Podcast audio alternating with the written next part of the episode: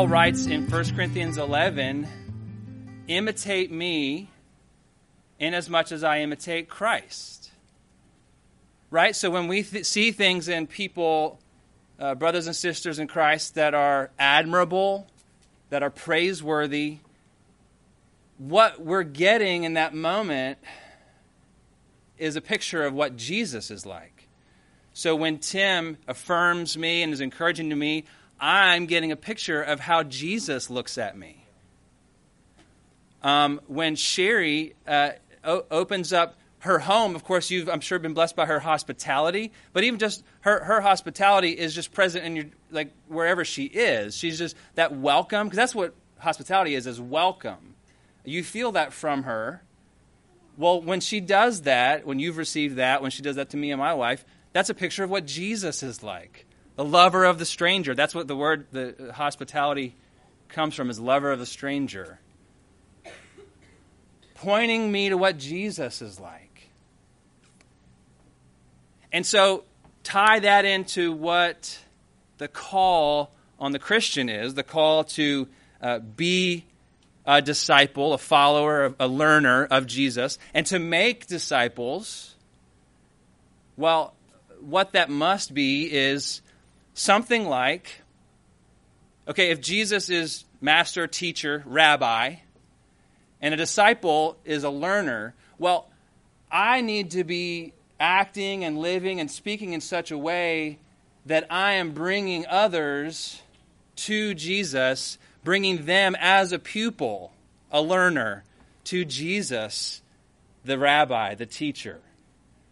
Right? So, so even like the, the Great Commission passage, Matthew 28, uh, go and make disciples. Well, that's always been sort of a, a rub for me, that translation, make disciples, because it sounds like I can make someone a disciple.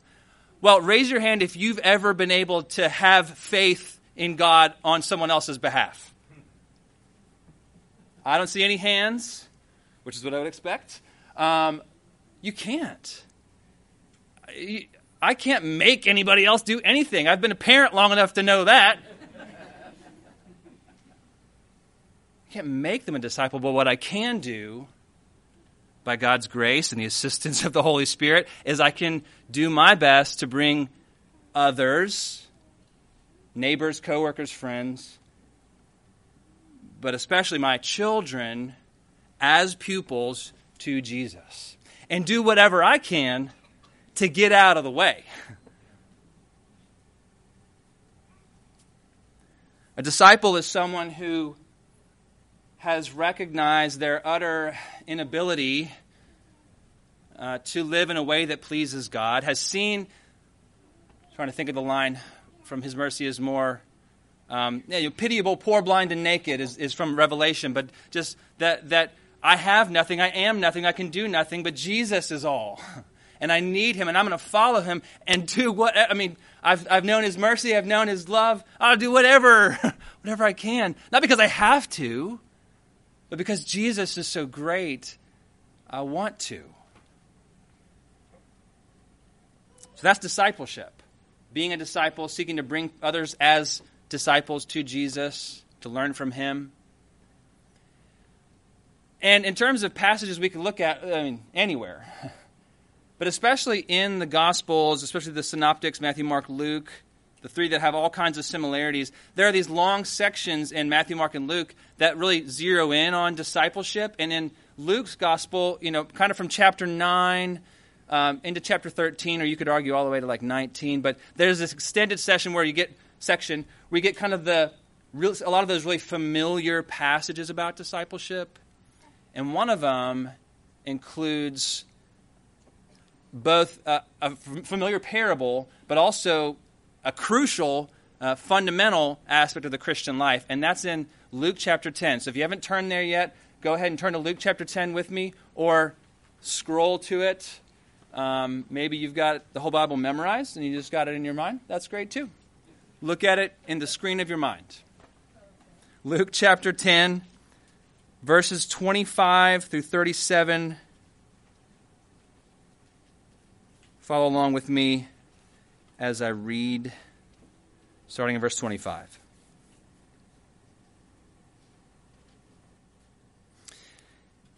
Hear now God's word. Then an expert in the law stood up to test him, saying, Teacher, what must I do to inherit eternal life? What is written in the law? He asked him. How do you read it?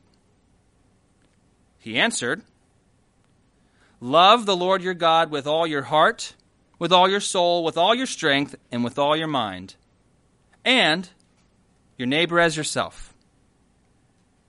You've answered correctly, he told him. Do this, and you will live. But, verse 29, but wanting to justify himself, he asked Jesus, And who is my neighbor? Jesus took up the question and said, A man was going down from Jerusalem to Jericho and fell into the hands of robbers. They stripped him, beat him up, and fled, leaving him half dead. A priest happened to be going down that road. When he saw him, he passed by on the other side. In the same way, a Levite when he arrived at that place and saw him, passed by on the other side. But a Samaritan on his journey came up to him. And when he saw the man, he had compassion. He went over to him and bandaged his wounds, pouring on olive oil and wine. Then he put him on his own animal, brought him to an inn, and took care of him. The next day, he took out two denarii, gave them to the innkeeper, and said, Take care of him. When I come back, I'll reimburse you for whatever extra you spend. Verse 36. Which of these three do you think proved to be a neighbor to the man who fell into the hands of robbers? The one who showed mercy to him, he said. Then Jesus told him, Go and do the same the word of the Lord. Amen. Would you pray with me?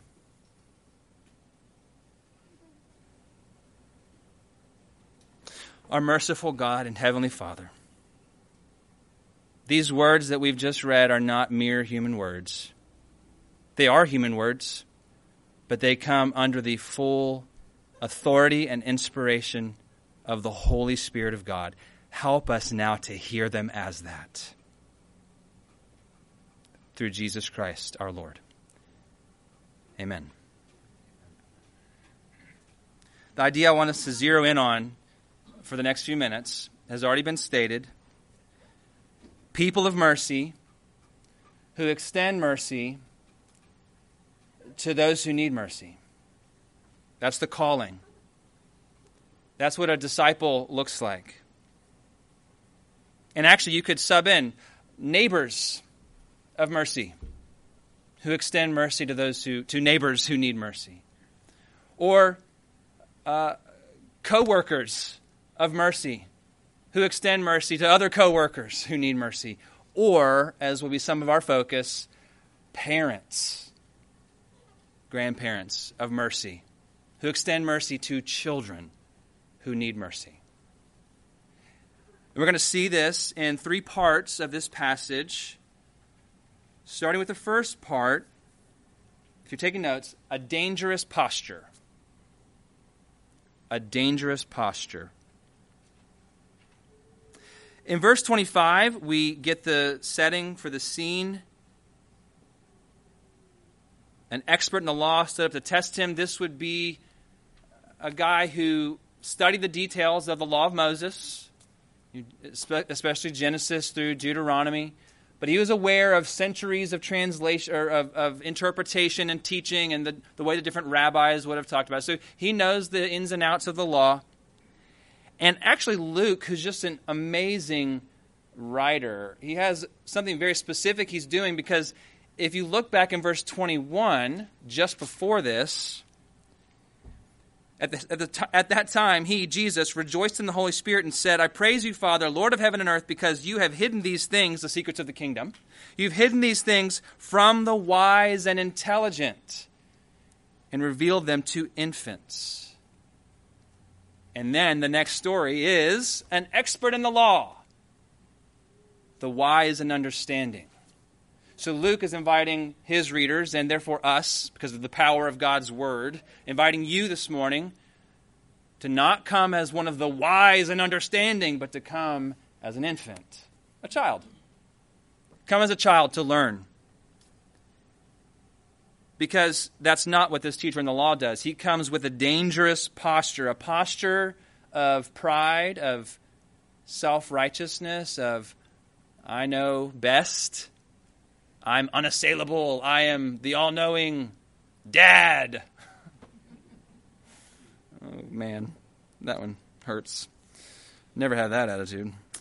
And he asks a question Teacher, what must I do to inherit eternal life? Um, eternal life, the, the phrase there isn't so much about uh, the, the length of, of time, you know, eternal in, in terms of time, but eternal in the sense of the life of the age to come the life of the kingdom that has been promised throughout the centuries to the people of God. So he's asking a question about, you know, how, how do I get that, that life?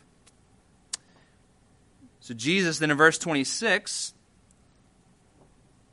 doing what he, the master teacher, often does, and take notes. I'm going to comment on this again in a minute, but uh, he asks a question. He look, verse 26. What is written in the law? Question number one. How do you read it? Question number two.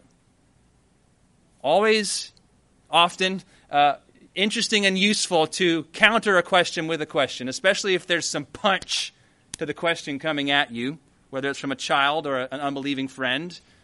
A counter question can kind of cool things down sometimes. In this case, though, Jesus is doing something very specific. He wants to hear uh, the wise and learned expert in the law you know, share his wisdom, share his learning. You let me hear it out of your own mouth. You say it. And what does he say? Verse 27. He answered, Love the Lord your God with all your heart. The, the Shema. Uh, Jewish man would, I think still, uh, recite that twice a day. Uh, Shema refers to the first words in Deuteronomy 6 Shema Yisrael Adonai Eloheinu. Hear, O Israel, the Lord our God, the Lord is one. You shall love the Lord your God with all your heart, etc. So, very good answer. And then it's interesting, he also cites, again, from the law, Leviticus 19, uh, love your neighbor as yourself. These are two, you know, verses are in two different places in the law. Uh, here, this teacher, this uh, expert in the law, brings them together into one which is interesting because in Matthew and Mark, Jesus is the one that gets the question to him and he answers it. And he brings these two verses together. So isn't that interesting? So I think that shows us possibly that it wasn't Jesus wasn't necessarily the first rabbi to bring together these two different ideas of love God and love neighbor. It seems to maybe have already been kind of out there in, the, in Jewish thinking so the, the, the wise and understanding, he knows the right answer. And in fact, what does Jesus say in verse 28? Look at it. You've answered correctly. Or you've answered rightly. The word translated correctly or rightly is the same word that we get the word orthodox from. So Jesus is basically saying that's an orthodox answer. That is a that is sound doctrine. And then, of course, he gives very simple, not that difficult, easy command do this and you will live. Do this and you will live. The end. Right? And by the way, Jesus' wording is almost exactly like the guy's first question What must I do to inherit eternal life? Jesus says, Do this and you will live. You know, you can almost sense a pregnant pause from, from Jesus right then. It's like, isn't, didn't I just answer your question?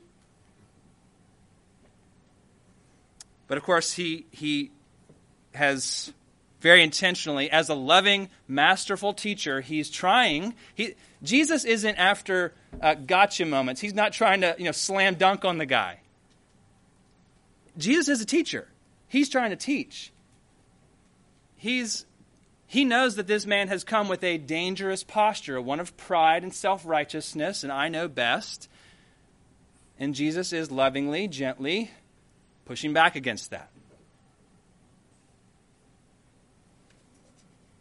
That brings us then to part two a dangerous journey. Part one, dangerous posture. Part two, a dangerous journey.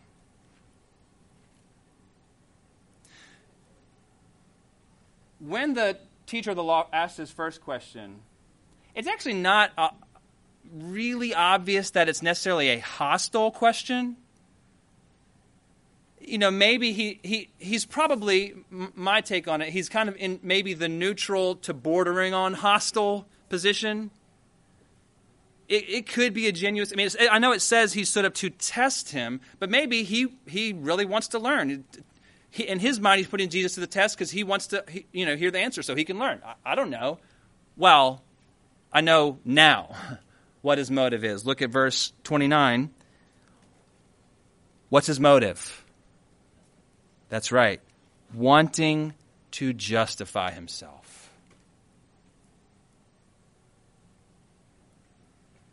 He, as an expert in the law, he's asked a question about the law. Jesus said, What does the law say? How do you read the law?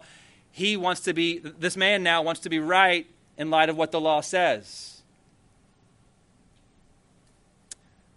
But here's the thing about his question, which is his question is, and who is my neighbor? If loving God, which he doesn't ask about the loving God part. I think I think he's probably a lot like the rich young ruler in Luke 18. Oh, I've done all that since I was a child. Lord Jesus, I've done all that. Really, what should I do? So he centers on the neighbor question, and, and we know his motive. He wants to justify himself. He's looking for boundaries he, he really isn't asking, you know, who should I love? He's really asking, who do I not have to love? Who do I not have to love?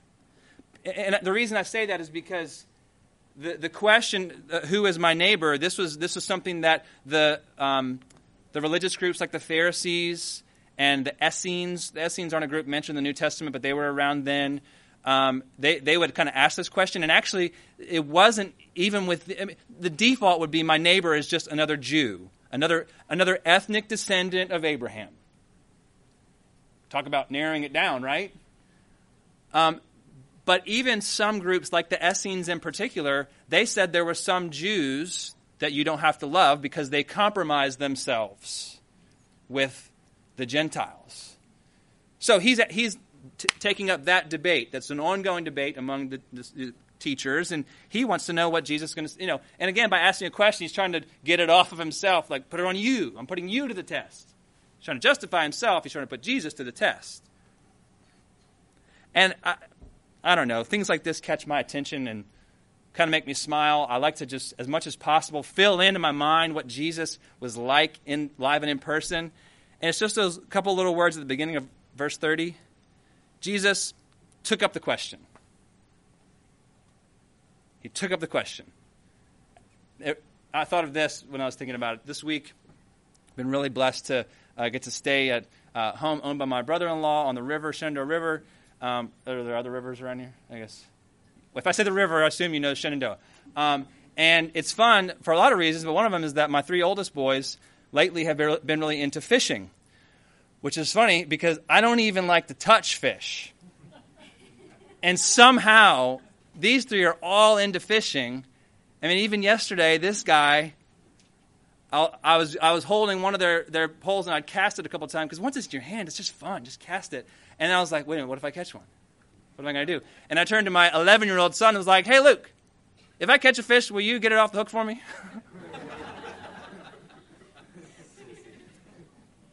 it's not a joke. You can ask Luke later. I really did that.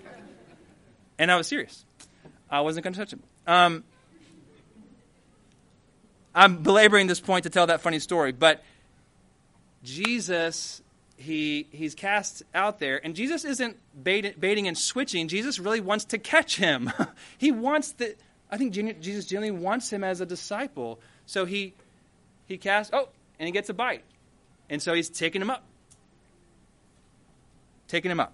He took up the question, and he goes to tell a story. A story of a dangerous journey. Um, before telling this story, because I know we're familiar with this, I mean, for crying out loud, there are Good Samaritan laws in the United States. Like, this is something that people who've probably never darkened the door of a church have heard of the Good Samaritan. So I know you know the story, but like any parable that Jesus tells or any narrative we find in Scripture, there's, there's kind of a tightrope that we have to walk in terms of how we understand it. And, and you know, um, I'm not too interested in trying to overly you know, stress walking that tightrope as much as I just want to say what, what I'm going to do as we go through it real quick is try to keep in mind what it sounded like to the first hearers, which is where you have to start always when you're reading your Bible. How did it sound to the first hearers? Um, because I know that when they first heard this, they weren't thinking, oh, oh, the, the inn, the inn is the church. The inn is the church. You know, you know people weren't, that, that's kind of a, one of those allegorizing interpretations. So we want to hear it that way. So let, let, let's do that. Okay. Jesus took up the question and said, A man was going down from Jerusalem to Jericho. When Jesus says that phrase, Jerusalem to Jericho, everybody who heard it would kind of be like, Ooh, ah, man, that's a tough one. It, it's, it's down, down, down, down it, the, the original road there that would have been well traveled was a lot of uh, switchbacks and uh, it was very dangerous, a lot of uh, blind corners. It's treacherous, it's dangerous. So, just a lot of instant assumptions when, when they hear a man walking down from Jerusalem Jericho. It's a long way. He was not on a moped, you know. And he starts walking. They, they hear that, and then they hear what they kind of expected. He fell into the hands of robbers. And they're like, oh, yeah, happens all the time. Terrible. Just horrible. They stripped him, beat him, and fled, leaving him half dead. Uh, they stripped him. Look, you got to remember, first century, pretty much all the clothes you probably had were there on you.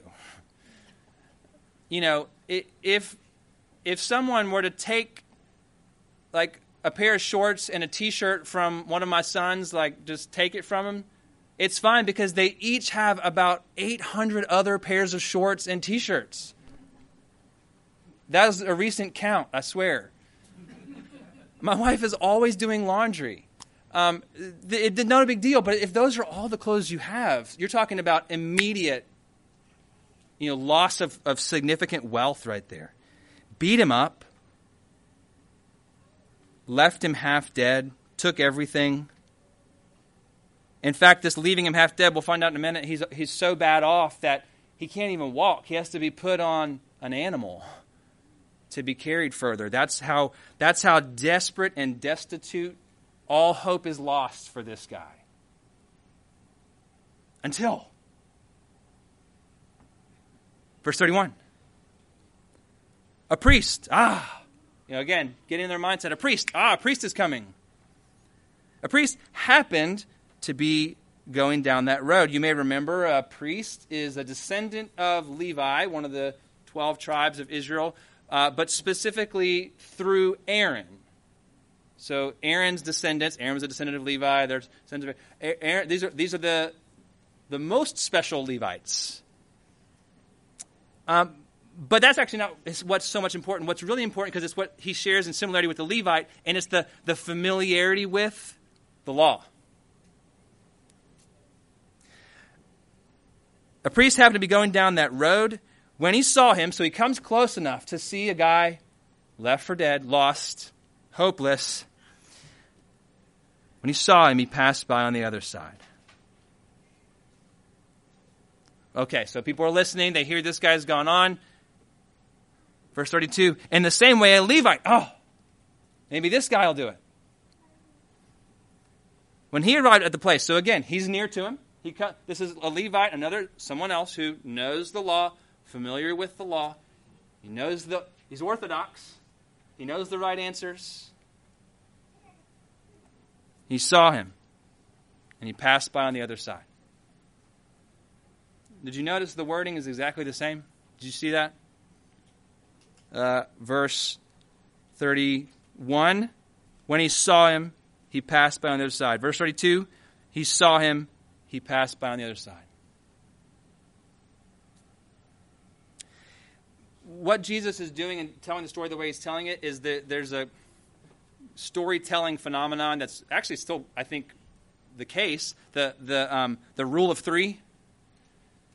You know, you have one, and you have another, and there's, they're, they're similar, but then it's the third that's the contrast. The third is something different. I mean, probably could think of an example three little pigs. We, so we still do this. You know, the first one, um, I think, hay or straw. I should have looked this up for. Uh, the, everybody knows the story. Um, the second one builds his house out of sticks. Oh, you know, it's gone. The third pig builds his house out of bricks. And man, that wolf didn't get in, and actually they end up like killing the wolf. It's terrible. Well, but the point is, it's the third is the surprise. The first two is like, yay, oh, yay, oh. The third, yay, and it just stays yay. So Jesus is using the rule of three here, but it's on the third that he switches it up. Because what actually, what they might have been expecting is sort of, uh, if the first two are, are the, the clergy, you know, priest and Levite, then the, the, they might expect the third to have been a common everyday Israelite. So it becomes sort of an anti-clerical, like it's the it's the everyday people who are the real heroes. That might have been what they were expecting, but that's not what they get. A Samaritan. And you can almost kind of hear the collective Everybody do it. Thank you for participating. You didn't have to. Maybe you did, I don't know. It's hard for us to capture how hated the Samaritans were. There's not a great parallel. Um, you know, the, I mean, just think, think of Jonah and the Ninevites, right? Jonah was so against the people of Nineveh, he didn't even want to go. And, Lord, I know if you send me there to preach to them, they're going to repent because you're merciful. Ugh. You know, like, it, it's kind of this irrational. I mean, there's, there's history. You know, you probably remember the Samaritans. They, they have mixed ancestry. They have some Israelite blood in them, but some Gentile blood because of what the Assyrians did when they conquered the northern kingdom and all this. But there's just this hatred. So, as the people are listening, again, the first listeners, they're expecting a hero, but they get a Samaritan. What? And here's, here's the kicker. He does the same thing almost. Look at what he does. Verse 33 when he saw, there it is, saw the man, he didn't walk by on the other side. The very, very first thing, he had compassion. This is one of my favorite words in the original language of the New Testament, in the Greek. Splanchna. it's, you know, there's like not a good parallel in English for this. It's like splanchna. It refers to, if you're ta- using it literally, it refers to the internal organs, the viscera. Internal organs. It's very deep. It's down in here, splanchna. But when it's used, uh, that's the literal meaning. The figurative meaning is deep compassion. You know, you feel it in your bones. Like that's Jesus is trying to convey. That's how you know, heartbroken. Oh my goodness, this man.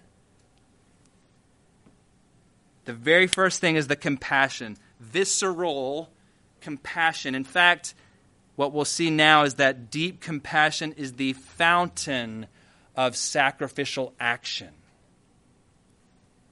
Because if the actions of the priest and the Levite were to walk by, you know, be opposite, anti, I'm anti dying man on the road. This is all the opposite of that. This is the first. Just I, I, I see at least nine distinct actions. See if you can see them with me. First, um, let me find the verse. 34. He went over to him. He's near. He's close. Appropriate touch and care. He bandaged his wounds, you know, immediate first aid. He's bleeding. We got to wrap this thing up, a tourniquet, I don't know. Uh, third, pouring on olive oil, which would be soothing. And, and fourth, he pours on wine, a disinfectant. He's not making a vinaigrette. Um, he's soothing. Sorry, bad joke. But I'm a dad. I'm allowed. Um, it's written. Um, olive oil to soothe, wine to disinfect the wounds. Uh, where was I? That's the, the, the fifth. Uh, he, fifth, he puts him on his own animal. He's been riding along comfortably, but he hops off. He puts him on his own animal. The sixth action, he takes him to an inn. Seventh, and this you know took care of him. He cared for every one of his needs. You can almost picture him attentive. It's, it's late through the night. He's checking on him. Is he still breathing? Does he need, you know, to have his bandages changed throughout the night? He took, gets a comprehensive word. The eighth action, uh, it says he, he, he took out two denarii and gave them to the innkeeper. So he provides his resources. He gives of his own resources. And not only that, the ninth one, he says, I'm going to come back and I'm going to reimburse you for whatever extra you spend. Future needs. He's taking, he, he, plans for the future needs. Nine distinct actions. Maybe you can break them out into more. In distinct opposition to the priest and Levite who went by on the opposite side.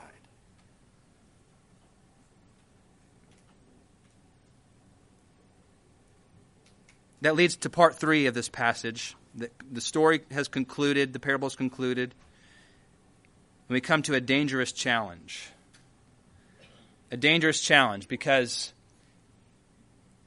for those who would take it up, it will not be easy, and yet it will be worth it.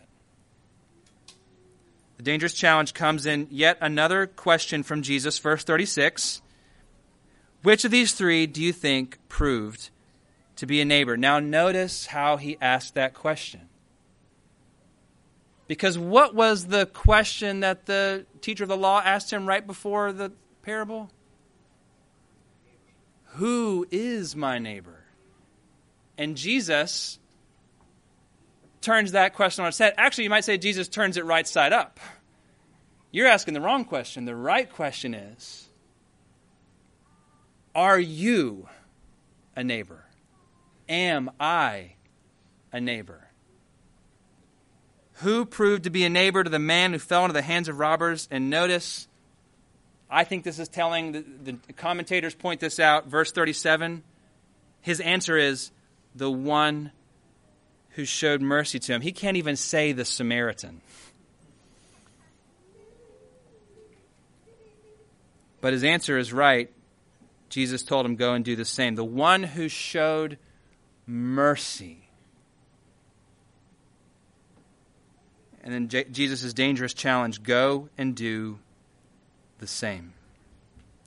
Which, by the way, the word do, it's resurfaced. It was, back, it was his first question What must I do to inherit eternal life? And Jesus answered, Go and do this, and you'll live.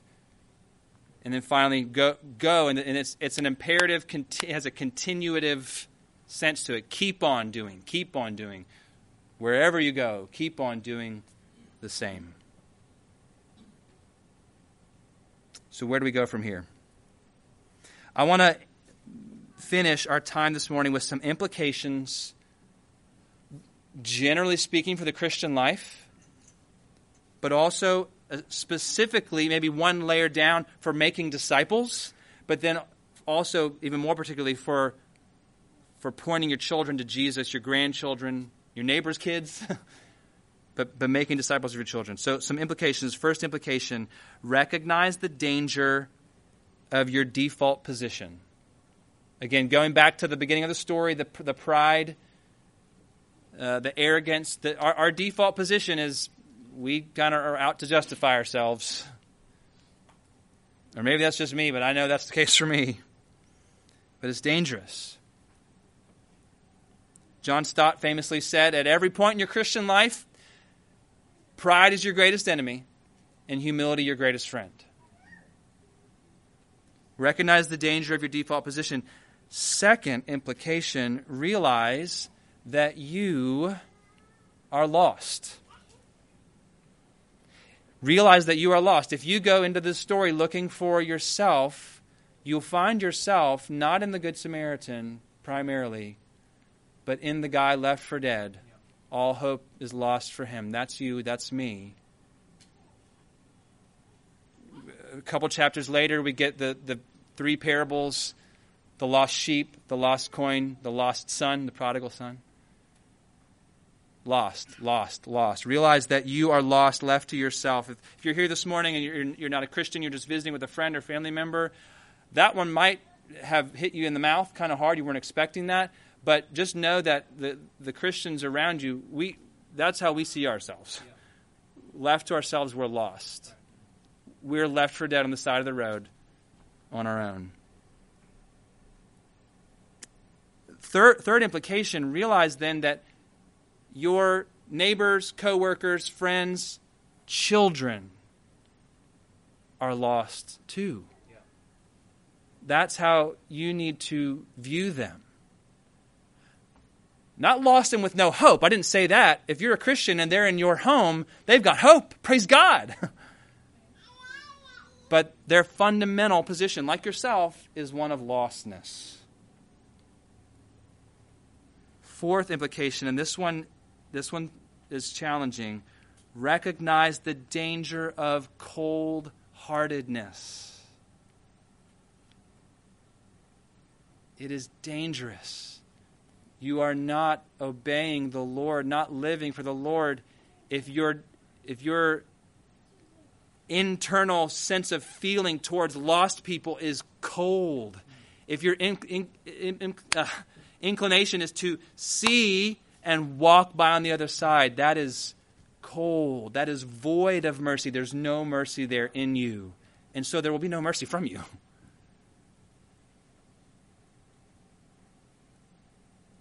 And don't forget that the, the cold hearted ones in this story actually had really good theology. They were orthodox. Orthodoxy doesn't necessarily lead to uh, orthopraxy, right living. It doesn't necessarily. I think the link is probably the, the filled with compassion part, the, the, the change that's taken place on the inside of a person, which, which leads me then to the fifth receive. Okay, there's been a lot of hard hitting stuff. It's time to receive. Receive the sacrificial love of the true Good Samaritan. Receive the sacrificial love of the true Good Samaritan. Look, the Good Samaritan is not you, it's not me, it's Jesus. And here's the thing we, as Christians, we understand that to be both biblically true, theologically true. We can all nod our heads, that's true. But actually, surprise bonus, I think Luke, the gospel writer, is actually trying to tip his hat with something very specific. He said, it's the phrase in verse 34, nope, verse 33, he saw the man and he had compassion. That phrase has already been used once, only one other time in Luke before this, and it's in Luke chapter 7 when Jesus comes to the widow of Nain, who has just, she's a widow, she has no husband, her only son has just died, she has no hope. And in Luke's phrase is these same words, it's the same words. Jesus saw her and was filled with compassion. And then he raised her son from the dead. That's what Jesus does for you, my friend. And if you're not a Christian, He can and will do that for you if you will receive it. He will come to you in your lostness. And all of those things, He'll come over to you directly. He will bandage your wounds. And Christian, this morning, this is true of you still. He will pour on oil and wine to soothe you and cleanse you of your sin and heal you. He will put you on his own animal. He'll carry you along. He'll take you to an inn to, to protect you and, and, and further care for you. And he promises more when I come back. when I come back. I'm not allegorizing there, I promise. That's just Jesus. Receive him so that then you can, final implication, reflect the sacrificial love of the true Good Samaritan. It's then and only then that you'll look anything like the Good Samaritan. When you've received Jesus, and just out of your sense, the, the woman in great passage to have read today from uh, earlier in Luke 7, the woman who, who's just been forgiven much by Jesus, and so she thanks much. That's what you'll do. Lastly, and this will be quick what might this look like as a parent? What does the love look like? Here, here are just some that as I went back through the passage and I tried to just press them in specifically to my day to day, my my failures at, at trying to do this as a parent, my the ways that I've learned. Because again, just because I have six kids, maybe you have more, I don't know. But it doesn't mean that I'm all that wiser. It just means that I've probably set up a pack and play more than a lot of you. I'm really good at it, okay? That's still hard to set up, though. Love. What, what, how to love your parent, your, your, as a parent, love your children like the Good Samaritan. Love, number one, as if you are the problem. Love as if you are the problem. If you focus on yourself and your own problems, you will be quick to ask your children for forgiveness when you need to. Parents, grandparents, if we're not asking children for forgiveness pretty often, then we're not being honest. We need to recognize that I, I'm the one who's lost here. But then, secondly, love knowing that you are part of the solution. So if you're your own problem, by God's grace, you can address your own need for growth and sanctification in your parenting. And then you'll view your children rightly. Thirdly, love without expecting anything in return. The, the Good Samaritan, we don't hear him we don't even know if he ever sees the guy again. We don't know if the guy even knows it was him that, that rescued him. He loves without any expectation of return. This just makes me think of that, that danger that parents run into all the time, which is this the danger of thinking you can find a formula for, for parenting. That if I just do X, then my children will be Y. You'll never find it. Just quit now. Don't even try. Just love your children expecting that if you do your best to love them and bring them to Jesus, Jesus can take it from there. Last couple of quick ones. Fourth, love with your words. Any parent here, would, would, any parent here, don't raise your hand, would any parent here just love to hear back a recording of themselves at the end of a day talking to your children? Oh, that would be fun. I'd love to hear how horrible I sound. Love with your words. Think about think about the words that you're speaking to your children. Talk to your talk to your brothers and sisters who you're maybe in a small group with or you meet with regularly. You know, what, do you hear my words to my kids? You know, open yourself up. Fifth, love with your hands and your feet. Look, how how practical and specific and and hands-on the, the love of the Good Samaritan here, which is, of course, friends, how Jesus is to us, particular and specific. Um, Ser- serve your children willingly when they've asked you for the hundredth time to get them something or give them something or take them somewhere. You know, my impulse is to snap at them, to, to not, no, you do it yourself. I'm not doing it. I got other things to do. No, we can serve them. I mean, be realistic, you know. Yes, sometimes I have to say, you know what, buddy, I think you can go get that yourself. But the willingness to serve, the, my inclination is to serve myself, so I need that reminder. Sixth, love with your tone and your attitude. Our children may not remember the words we use, but they'll know how we speak to them. Do and this is what I'm trying to get at with this. Do we speak to them as someone who does not think that I'm lost and in need of a Savior? You know, are we saying things like, How could you do that? How, how dare you do that? I, uh, to my reputation, you know, how I've, you, I've told you that a thousand times. Well, Okay, John, but they're lost. they're lost. They need They need help. So be compassionate to them the way Jesus would. Last two love with prayer. Love with prayer. I heard this great quote from the book uh, Praying Life by Paul Miller. It's something to this effect. He says, Most of my, almost all of my best parenting is done on my knees. Less lecturing, more praying.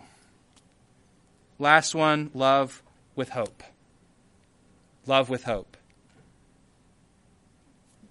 On any given day, you're not nearly as bad of a parent as you think you are, nor are you nearly as good as a parent as you think you are.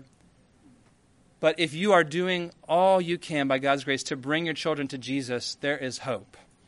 He can raise them from their deadness, He can save them from their lostness, and the angels in heaven will rejoice as you leave that to Him and trust Him in that. Let's pray.